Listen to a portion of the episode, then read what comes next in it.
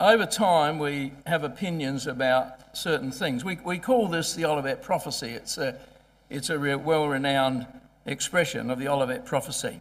And as a consequence, we think of prophecy uh, in the terms of things that are going to happen and what's going to be related later. Now, Brother Carter didn't do that. He calls it the discourse. And I believe that what he's done is actually extracted that word prophecy away and put discourse there for a reason. Because, as he says, most of the prophecy relates to AD 70.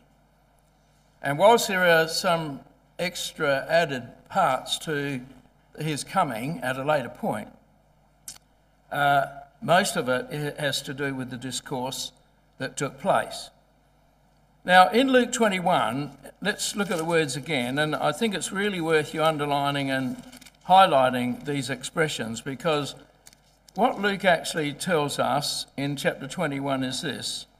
We looked at it last time, so I don't want to go over everything again, but in, in uh, Luke 21, he says at the end, in verse 34 down to 38. Now, verse 34 take heed to yourselves lest at any time your hearts be overcharged with surfeiting and drunkenness and the cares of this life, so that they, they come upon you unawares. Now, many of those expressions are going to come out of the other parables, aren't they? When you get to the sower, the cares of this life are the thorns that we introduce into our life that can deprive us of the kingdom. You know, all of the parables, that most of the longer parables, all deal with the judgment seat, brothers and sisters. They all take us to the judgment seat. And when he says in verse 35, as a snare it comes on all them that dwell on the face of the earth, watch therefore and pray that always that you may be accounted worthy to escape the things that come to pass and to stand before the Son of Man. Now, when he says to stand before the Son of Man, the idea is to stand accepted before the Son of Man. Now, Luke then adds this In the daytime, he was teaching in the temple, and at night he went out and abode in the mount that is called the Mount of Olives. And all the people came early in the morning to him in the temple to hear him. So, what we call the Olivet prophecy in that sense is mainly the discussion in the beginning of Matthew 24 with the disciples as they looked at the temple mount from the height of the Olivet, uh, Mount of Olives. But most of this is the discourse of what he did in the temple in the daytime. Now, this was over a prolonged period. We don't know exactly how long. But what we do know is the incredible emphasis that the Lord placed on his last message to the disciples that were accompanying him in that time, in that time period. What was the important thing for them to understand? Now, most of the prophecy part of this has to do with AD 70 then and Daniel's prophecy of the destruction of the temple in the, the city of Jerusalem. And what Jesus warned for that generation, particularly, was that false Christ would come and they needed not to be deceived. It was really important not to be deceived. Now, of course, when the message was being given, it was going to be 37 years before we get to AD 70. It's a long time to from the days when Jesus was speaking until the reality of the time. Now, we've got to comprehend this too about the expressions that are made. Because the disciples did not comprehend at all that Jesus would be crucified and raised, and after a long time at God's right hand, until the end of the Gentile times be fulfilled, that he would come back, they didn't even understand that.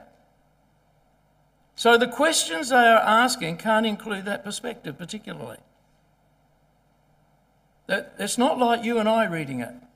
We're reading it at the other end, 2,000 years later, and we see the relevance of what he said. They couldn't understand that. They did not perceive. They were amazed when he got crucified, even more amazed when he rose from the dead. And therefore, the, the context of their questions has to be quite different in that sense about what they're asking and what he's actually telling them. You know, we started the night in the reading of verse 36 again because in verse 36 it says this Of that day and hour knoweth no man, no, not the angels of heaven, but my Father only. And what we always say, brothers and sisters, about that is that when brethren start giving us times when Christ is going to return, that it's a bit foolish because it tells us here that no man knows, only God.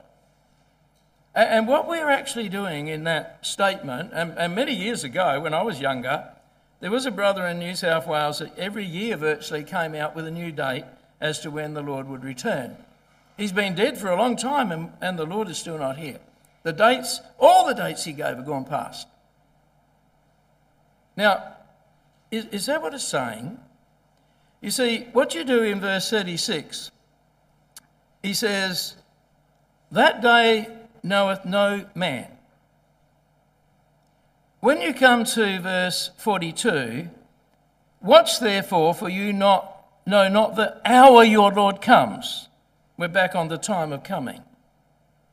And when you get down to verse 50, he says, The Lord of that servant will come in a day when he looks not for him, and in an hour he's not aware of.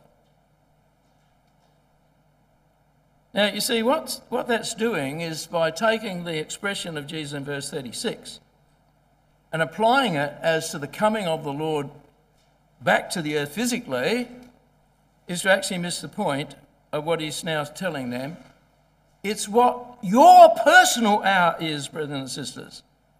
And that would apply to every believer in every age. They know not the hour when their Lord will appear to them. This is what the message of Olivet is all about.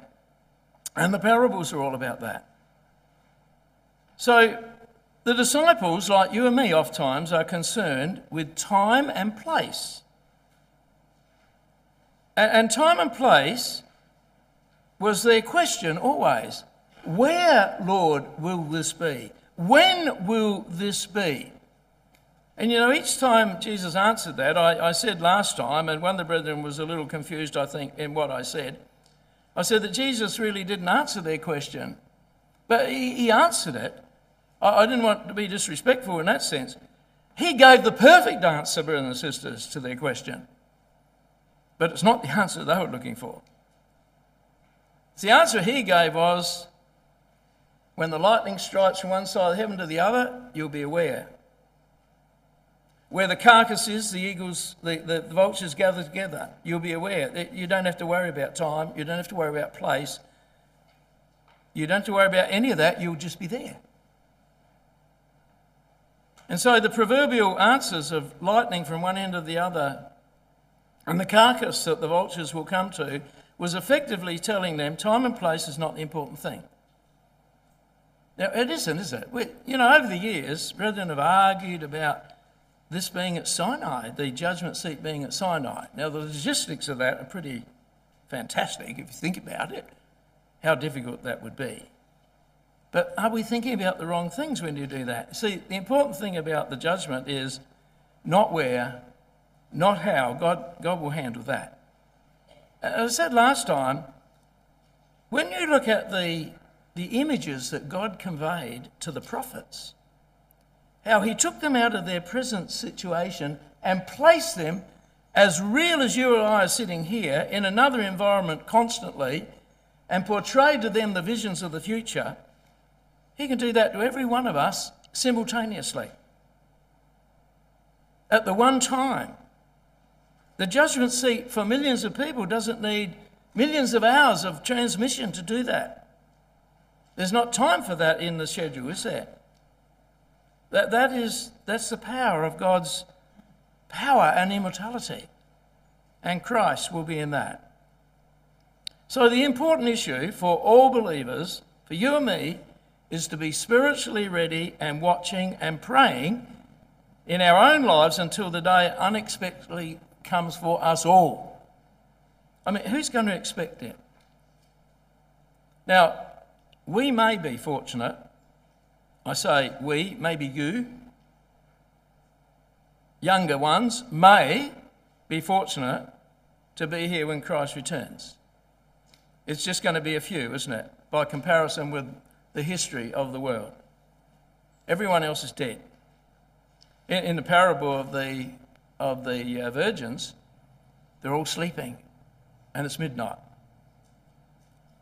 Now, midnight's the darkest hour. It's the darkest hour for what? It's the darkest hour for you and me. It's our death. That's our darkest hour. But the instant of the darkest hour is the immediate awakening, brothers and sisters. Resurrection is the immediate awakening. And what happens when we awake? That's the issue, isn't it? Or if we are here and we're transported instantly to the judgment as those that are raised from the dead are transported there, all at the same time, it's going to be incredibly, incredibly unimaginable feeling for us to experience that. So no man knows the time of the day. You know, I, th- I think about my wife, particularly at the moment, because Shirley's been deteriorating for maybe four years and her mind was gradually losing cohesion and, and with dementia coming on, now she's at a point where honestly she knows nothing and she barely knows us when we go and see her. Somewhere in that period, her term finished. I, I don't know where, I can't narrate it. But for her, her understanding and awareness somewhere disappeared back there. In certain parts of life, or and other parts were held back in the early years, but it's all basically gone. To her, the next instant, whatever happens to her, the next instant is with Christ. It's at the judgment seat. And you know, this is really what, what he's telling us here in this chapter. So, what we need to do is to translate the ideas of Jesus and convey them through this teaching. And all of the teaching that he's giving from the Mount of Olives when he goes into the temple is to warn the people they need to be prepared. And all of it gets documented for us. Now, we know there's slight differences between Matthew and Luke, for instance, where Luke adds some expressions that Matthew doesn't add. So, Jesus must have spoken many, many more words than what we're reading here. So, when we read in Matthew, which seems to be the most coherent record of it, when we read in here, we're, we're reading an abbreviated letter, aren't we?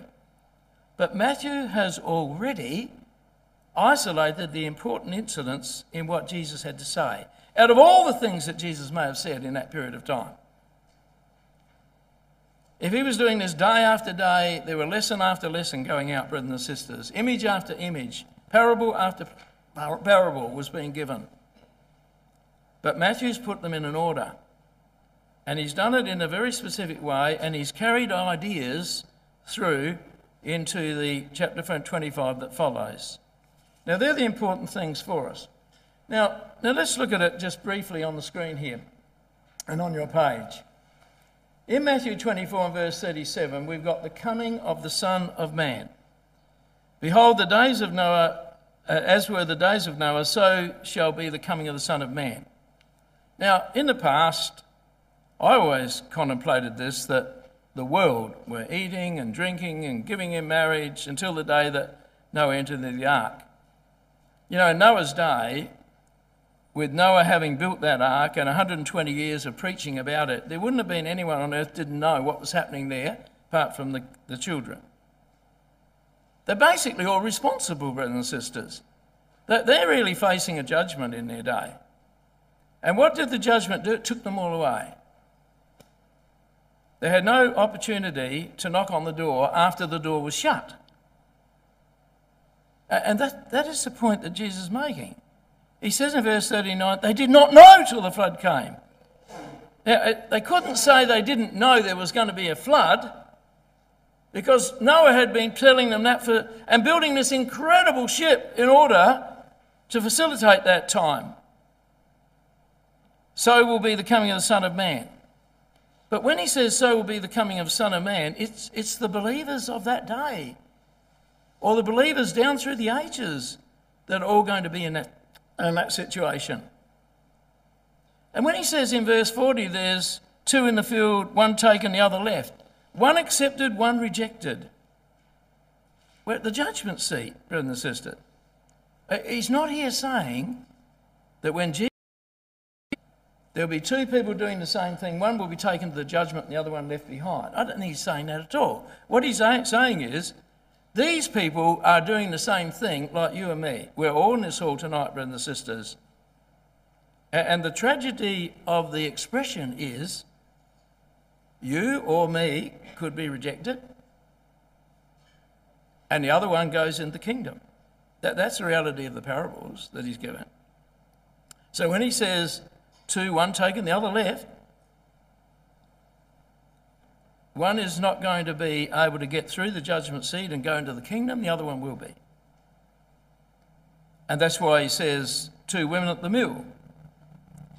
You see, it doesn't matter if it's men or women, we look alike, brothers and sisters. If someone stands out of our hall and, look, and watches us come to the meeting on Sunday morning, we all look alike. We all look alike. We come along, we come with the same sort of deportment, we come into the ecclesia, we meet in here, we go out, and as far as that people out there are concerned, we're all alike. But are we all alike to God? When it comes to the judgment, is one taken and the other one left? Now that, that becomes the question of these parables. And, and you know, there is nowhere else in Scripture where the judgment seat is dealt with like this. This is the only time the judgment seat's dealt with. And, and it's left to the judge himself to deal with it. You know, why does, why does Jesus spend so much time on this? He does not want you and me, brothers and sisters, outside of the closed door in the virgin parable. He doesn't want us there. And that's why this parable's been given. So that you and I can learn what we need to do not to be there in that time, in the wrong side of that. They're the issues. Now, you see, the coming of the Son of Man is now the bridegroom in verse 1 of chapter 25. Now, in verse 39, until the day, until the flood, is now called midnight in the, in the parable in Matthew 25. It's now midnight. Now, I used to say, brothers and sisters, when probably giving lectures or other exhortations, midnight was the darkest hour of the world. No, it's not. It's not the darkest hour of the world. It's your hour and my da- day which is darkest. That's death. Your death, my death, is midnight. And then he comes at midnight and we wake. But what's going to happen when we wake? And that's what Jesus is dealing with. Jesus is pointing out to us what it will be like when we're awake. Now, you see, in verse 1, he says, The kingdom of heaven is like to virgins that took their lamps. Now, the other thing about this, these virgins, they, they say, well, some of the, the translators actually put the bridesmaids parable. You know, it's not the bridesmaids parable, it's the bridegroom's maids parable. And there's a difference here. These are not the bridesmaids for the bride, these are the female attendants of the bridegroom. They're the bridegroom's friends.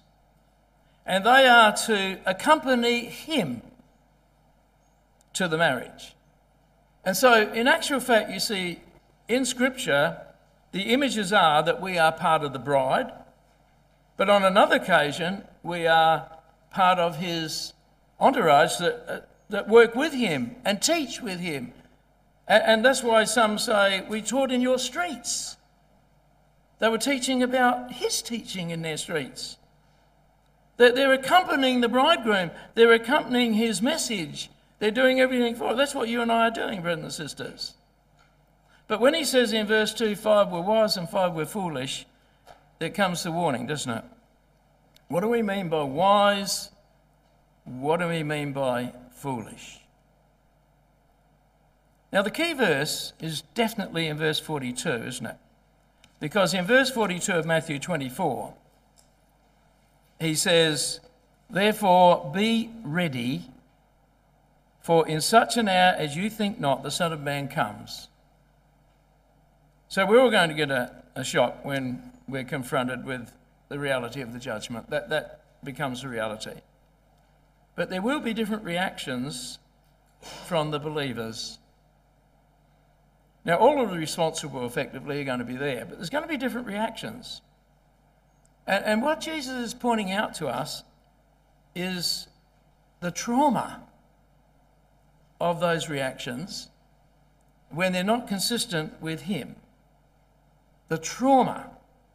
Now, you see, in order to point to us the trauma, he finished in verse 51 of Matthew 24 by saying that the servant that beat his fellow servants and eat and drunk with the drunken, now there's two things there an attitude to fellow servants, an attitude to fellow servants, and a kind and style of life. Eat and drink with the drunkard. So there's lifestyle. So the attitude to fellow servants is really important here.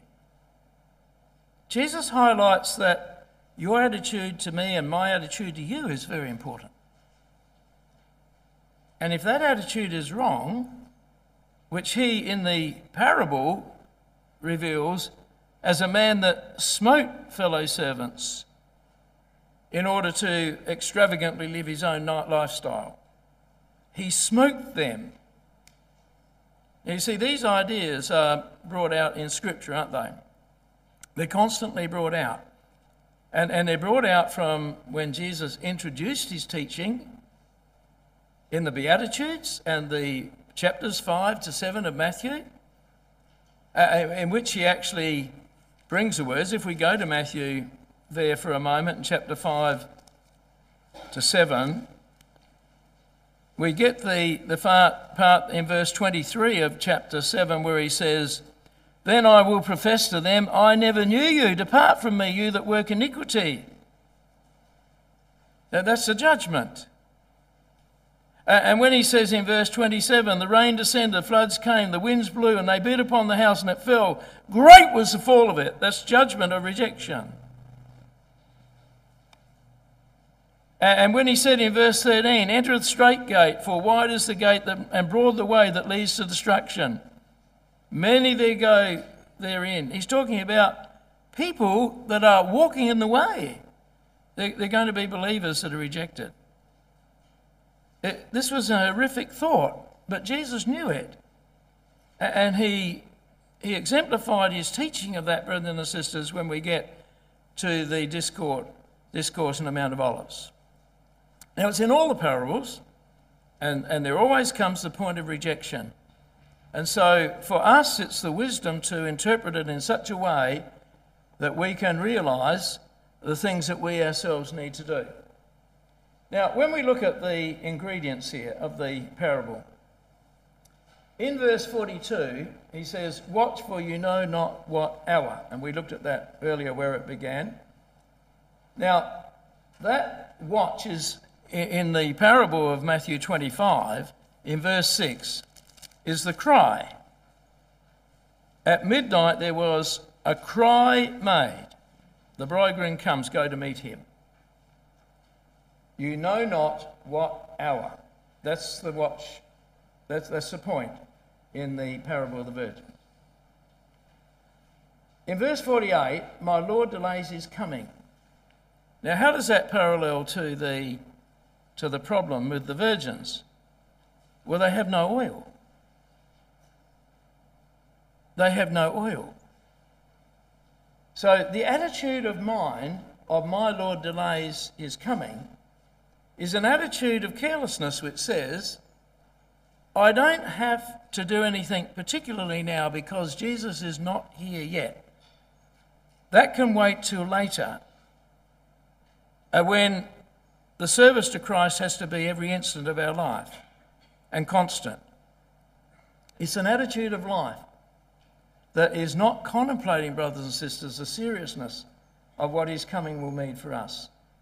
Now, the smiting of the servants, the eat and drink with the drunken, then, is, is limited to no oil in the vessels when we get into Matthew chapter 25. There's no oil in the vessels. So we need to work out what this oil is, don't we? What is the oil? Now, we can easily say, well, in the, in the picture that's given, you've got oil, which was taken from the olive, as it was in the temple, and it was put into the lamp, and the, the lampstand brought forth the, the light. So the oil was the source of the light. Of course it was. But have you ever noticed the fact that what it says there's a difference between the wise and the foolish? The difference in verse 3 is those that were foolish took their lamps, so all got lamps, but no oil with them. Now, it wasn't that it wasn't that they didn't have any oil, because it says in verse 8, the foolish said to the wise, Give us of your oil, for our lamps are gone out. Our lamps are gone out. So there was some oil there, but it's, it's now diminished. But it's a critical time to be diminished because the bridegroom's now arrived. And give us of your oil becomes where Jesus spins this parable on its head. It, it makes it an incredibly difficult circumstance. Now, you see, what it says in verse 5 is the bridegroom tarried, and they all slumbered and slept. Now, it's almost as if he's not aware here, or he's not speaking, or consciously telling us that some people will be alive and remain when he comes. They all slumbered and slept. Nearly all the brotherhood, brothers and sisters, have ever been are dead, and they're all sleeping. And at one instant, they'll all awake, and it doesn't matter when they lived. And there's no time gap for them between 3,000 or 4,000 years ago and today. It won't make any difference whatever. But when they awake, they will all have the same need. Everyone will have the same need. And it doesn't matter if you live with Abraham, if you live with Christ or if you live in our day, it won't matter when. We all have the same need as soon as we awake at the judgment. The instant need is there. Now, when it comes to the need, uh, what it says is all of the virgins arose in verse 7 and trimmed their lamps. They trimmed their lamps. Now, of course, he's using the figure of the wick on the lamp. Now, what happens is when you have a light burning and it goes out, it leaves the charcoal on the, on the, on the wick. So you trim it by taking off the charcoal and let the oil come back again, relight it, and, and now it will light up and it will suck the oil again. But because it's burnt out, it won't suck the oil at that point in time. So the trimming of the lamp is very important. Now, that's just a figure. But what's the trimming of the lamp for you and me at judgment? What is it going to be? It's going to be an instant self assessment, isn't it, brothers and sisters? An instant self assessment of where we are. The whole of our life's going to be like a panorama before us. And, and here we are at the point of actually meeting the Lord of, which we've said we always wanted to do. We always want to meet Him. You know, I always think that um, when you find people that are in reasonably good mental health, anyhow, and they come to their death in the truth, and, and they hardly got a breath that they can speak, what they want to do, if they're faithful people, they are always going to say they want to meet the Lord. They want to go to the resurrection. There's an actually attitude there of absolute desire to see Christ. An absolute desire. Now, that comes with the trimming of the lance, but not for everyone, because the foolish can't get the light to light. The character that they have is incapable of giving them confidence their confidence is eroded instantly on the awareness of the judgment. And they want the confidence, brothers and sisters, that the others have. Give us of your oil. Give us of your oil. You know, the, the way that Jesus could tell a story was like no other person, brothers and sisters, ever. This is the Son of God. isn't it? Only He, only He could bring all of these factors into together and leave such an exhortation for us to understand. Only He could tell a story like this, and it captured the imagination of them all. Now, Solomon had a wisdom similar, didn't he, to this? He gave so many thousands of proverbs, and people came down to hear him and wondered at the expressions that Solomon made. And particularly early in his life and early in his kingship, he did that. And they came from afar to see the wonder of his teaching. Because he could turn natural things into a story of spiritual meaning. Jesus could do greater than that. A greater than Solomon is here, brothers and the sisters. But the lessons for you and I need to be med- meditated upon, don't they? Now, when he says, and he puts into the record, the fool said to the wise, Give us of your oil in verse 8, for our lamps have gone out. There's desperation here. And the wise answered, saying, Not so, lest there be not enough for us and you. But go to them that sell and buy for yourselves. That's an impossible proposition. But you see, all, it, all it's doing here, it's not that the ones that have the confidence don't want to share, it's they can't. They, they can't do it, brothers and sisters. And you know, in many of the parables, when he, uh, he deals with this, Luke 16 is one that always stands out to me. When you go to Luke 16 and you have the, the parable of the rich man and Lazarus, and you have the Pharisee as the rich man that always denied helping Lazarus that was full of sores at his gate and would not even give him of the crumbs of his table. So, this was the attitude of the Pharisee. Or, in the parable, it can extend to the attitude of brethren that don't have sympathy for their brothers and sisters. It's the same thing. But what we find in verse 24 that he cried and said, Father Abraham, have mercy on me Send Lazarus so that he may dip the tip of his finger in water and cool my tongue, for I am tormented in this flame. So he puts a picture of one being tormented. The torment's going to be mental torment, brothers and sisters. The mental torment of not being equipped to be accepted. And Abraham said, Son, remember in your lifetime you receive good things and Lazarus evil things. Now he's comforted and you're tormented. And beside all this, between us and you, that there's between sheep and goats in one parable, between the wise virgins and the foolish virgins in this parable, brothers and sisters, is a great goal fixed. It's fixed so that they which would pass to you cannot. And neither can they pass to us that would come from thence.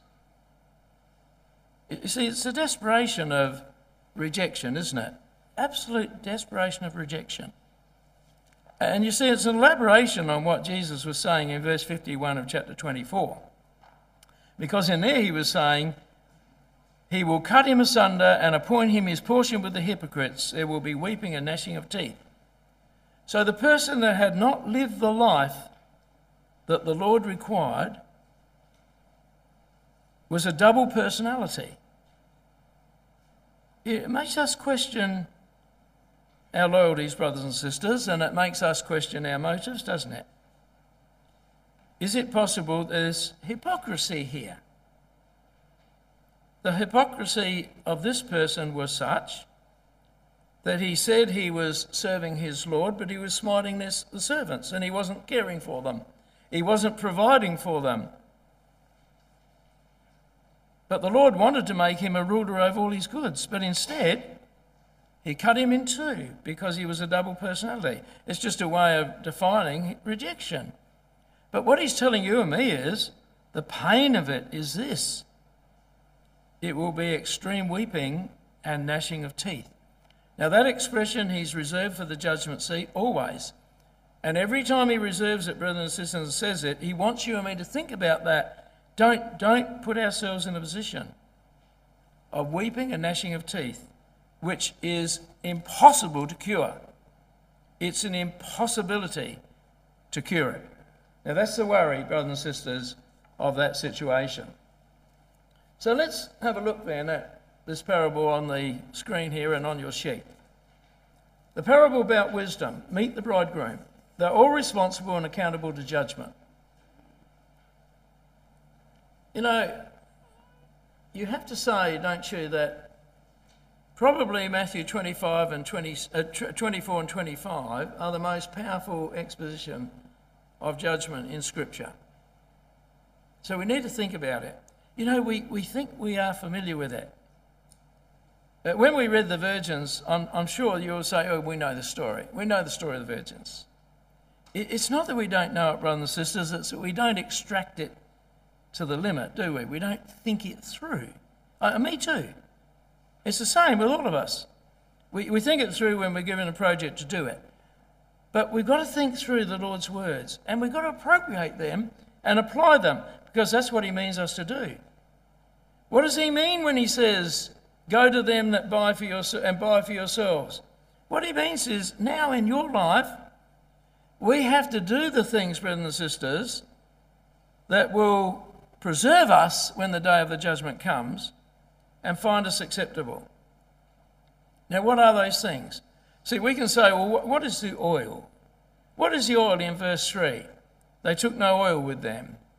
What is the oil? We say, well, it's the word of God in the heart.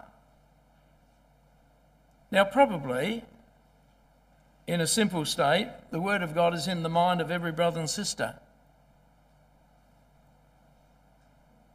It has to be more than that, doesn't it? You see, when he then adds that the wise took oil in their vessels, they've got something that the others didn't have. They've actually got another supply of oil.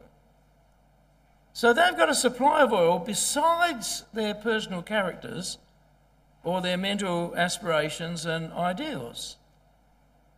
So the lamps are our, our character with the Word of God being manifest in it. But maybe the Word of God's not manifest there. But the vessel's important. And the vessel will be important at the judgment seat, brothers and sisters. It's the oil in the vessel. And it, would be silly for you and me to read what Jesus is saying, come to verse 4 and say, Now, Jesus is saying, the wise have got a vessel that the foolish haven't. It'd be crazy for you and me not to know what that vessel was. And not to assess why that would make a difference between the wise and the foolish. It would be crazy to do that, wouldn't it? We're missing the whole point of what he's saying here if we do that. Now, when we look at all of his teaching, and we look at the whole teaching of Scripture, we, we know that the Scripture says that faith without works is dead. So, what does that mean in that chapter then? Faith Someone had faith, they got baptized, they've ended up at the judgment seat, brothers and sisters, amongst the virgins that were accompanying the bridegroom. They've ended up there. So the vessels with the oil and it must be the works that are missing, are they? It's not just the oil of the, the word of God in the mind, brothers and sisters. It's the word of God through the mind that is the actions that we do. And see, next week, brothers and sisters, when we come to the latter part of this chapter, we'll find that when we get the judgment, it's all about what you did. He doesn't make one mention about what you believed in doctrine. It's all how it outworked in your life. There has to be the outworking. The outworking is the most important thing. It's the only thing that proves that we're genuine. It's the identity uh, when the scripture says that we can see that they have been with Jesus. It means they, they act like him. They don't, you don't see a person looking like he's been with Jesus if it's not in the activity that he does. It's only his activity, it's not what he says. Although some of what he says will be part of that, of course. So there has to be a very genuineness, brothers and sisters, in all the things that we do one with the other. So they took their lamps, that, is their thoughts and their actions, and it's what they should be shone before others, isn't it? It's the history of their discipleship. But the wise have the oil in the vessels, the hearts and the minds, a history of activity devoted to God and Christ towards others. Always towards others, brothers and sisters. But whenever Jesus talks about it, it's always towards others. You know, when we, when we get to Matthew chapter uh, 6, the Lord's Prayer, I, always think this is significant. We can say, What is the Lord's Prayer? And we could thumb it off easily, brothers and sisters, and run through it. And so he says to them in verse 8, Be not therefore like unto them, for your Father knoweth the things you have need of before you ask him. After this manner, therefore, pray you. And he recites the Lord's Prayer. But then he comes down after he's finished the Lord's Prayer in verse 13 and says, and he only says this about it, about the rest of it, nothing, but of this, if you forgive men their trespasses, your heavenly Father will forgive you. And if you forgive not men their trespasses, your heavenly Father will not forgive your trespasses. Out of the Lord's Prayer, that's what he extracts as the vital lesson for the moment for those that are there. So it's what we do, isn't it?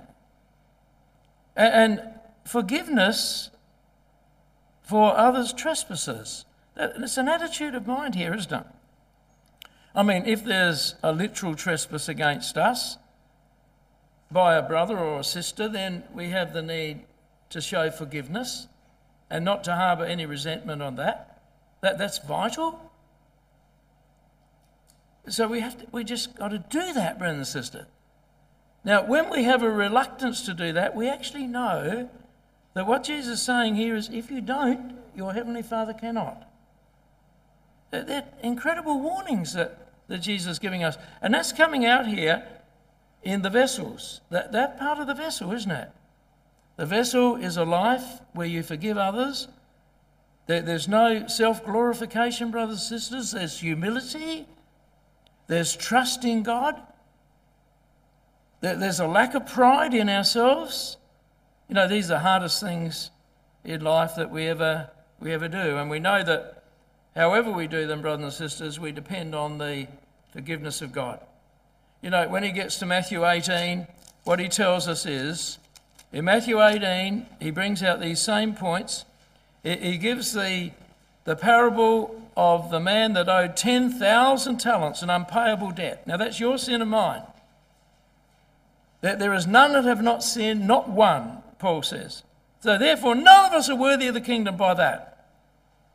The only ones who will get in the kingdom are the ones God forgives. But he only forgives those that forgive others. And in that parable of the, the servants and the, the debtors, he, comes to the end of it, and we know that the story, brothers and sisters, and he says in verse 32 Then his Lord, after he had called him, said to him, O wicked servant. I forgave you all that debt. When we're baptized, that's exactly what God did. Forgave all the debt. Because you asked me. Just because you asked Him, I forgave it. Should you not have had compassion on your fellow servant as I had pity on thee? And his Lord was wroth and delivered him to the tormentors till he should pay all that was due to him. You see, we don't, we don't want that. That, that's the judgment seat, brothers and sisters. And, and, and it's where we are in Matthew chapter 25. It, it's the same thing, isn't it? It's just the different elements in different parables that Jesus is giving. So they trim their lamps in, in point five here. That is, they set them alight. So the, the wise had a radiance of expectancy and excitement that was shining forth. It was their confidence. And, and the foolish lacked the confidence, were fearful, worried, and dull. No, in the first epistle of John, John says, of those that were looking for his coming, when he shall appear, we shall be like him and we'll see him as he is. You know, there's, there's a kindredness here. I mean, we're, we're always going to be an extremely poor image, brothers and sisters, of Jesus. But John says, in the judgment, when we have confidence because we have in our lives followed the decrees of, of the Lord and tried to do what He does, even though we're going to have many faults that He needs to overcome, we're actually going to see Him and there's going to be a likeness. There has to be a likeness. So the difference between the foolish and the wise in the judgment is going to be confidence. Because their lives have built into them the fundamental things about the character of Christ, and they've done their best to manifest that in their life despite their faults. And there are many sins that are going to be forgiven in order for that to be accomplished. So give us of your oil. Their confidence and fearlessness because they realised they did, had none of this. You know, that, that's going to be the difference of people, isn't it? We looked at Luke 16, and, and that was the issue that was in Luke 16. The great gulf fixed. Terrible, brothers and sisters. We don't want to be on the wrong side of a great gulf fixed, which is the gulf of rejection. So the wise said how to go. The market had already closed, brothers and sisters, too late. It's midnight. There's no one open. It's too late. But the other virgins came saying, uh went into the, uh, the, uh, and the door was shut in verse in point nine. Those who were ready, verse point eight, went in with him, those who accepted. And the door was shut. I put in Luke 12 and verse 8. I, I just think this is a terrific verse. Have a look in Luke chapter 12 and verse 8. In Luke 12, he says in verse 8, Also I say unto you, Whosoever shall confess me before men, him shall the Son of Man confess before the angel of God. Now, when we read the word confess, we have a tendency to think about that as being spoken. Well, spoken it would be, but it has to be lived, doesn't it? It's whosoever has lived this profession and confession, brothers and sisters. I say unto you, whosoever shall live it and demonstrate it, before men, men, before men, him shall the Son of Man confess before the angels of God. What a welcoming into the, the world of immortality, brothers and sisters. But then he says, But he that denieth me before men shall be denied before the angels of God. What, what an awful experience, brothers and sisters.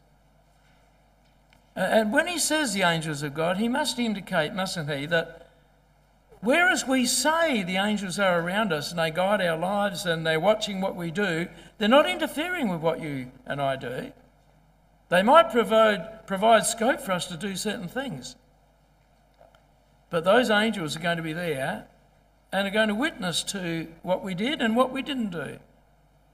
And unfortunately, we're either going to be confessed before them as accepted by the Lord or denied, which will be a horrific experience. And it'll be the same as he said before a great gulf fixed. Can't change it, can't change the situation. So the other virgins came in point 10 here, and they said, Lord, Lord, open to us. But the answer came, I know you not. There, there can't be any worse expressions for us, brothers and sisters, in Scripture than that, can there? I know you not. So we could spend a life thinking we've been going to the ecclesia, we've been attending all the things, but our attitude's not been correct. We haven't properly depthed the meaning of the Word of God and what it means in our lives, and we've ended up in a position of rejection and to be weeping and gnashing of teeth, with self pity, sorry for ourselves. But what it's saying is, the only reason I'm not in the kingdom is me. The only reason I'm not in the kingdom is me. I could have been there. But of those that go into the kingdom, the only reason I'm in this kingdom is because God has forgiven 10,000 talents of sin. There's a, there's a vast difference in the attitudes. And one is realistic and one isn't. So, knocking on this closed door will be life's worst experience, brothers and sisters. And we pray, God, that by considering these things together, that we might be well aware of our, our duty and our need to live the simple things of life and keep the attitudes right. Not wonderful, great, glorious things do we have to do. We just have to live the truth and that way find the forgiveness that God gives and find entrance into his kingdom in the day to come.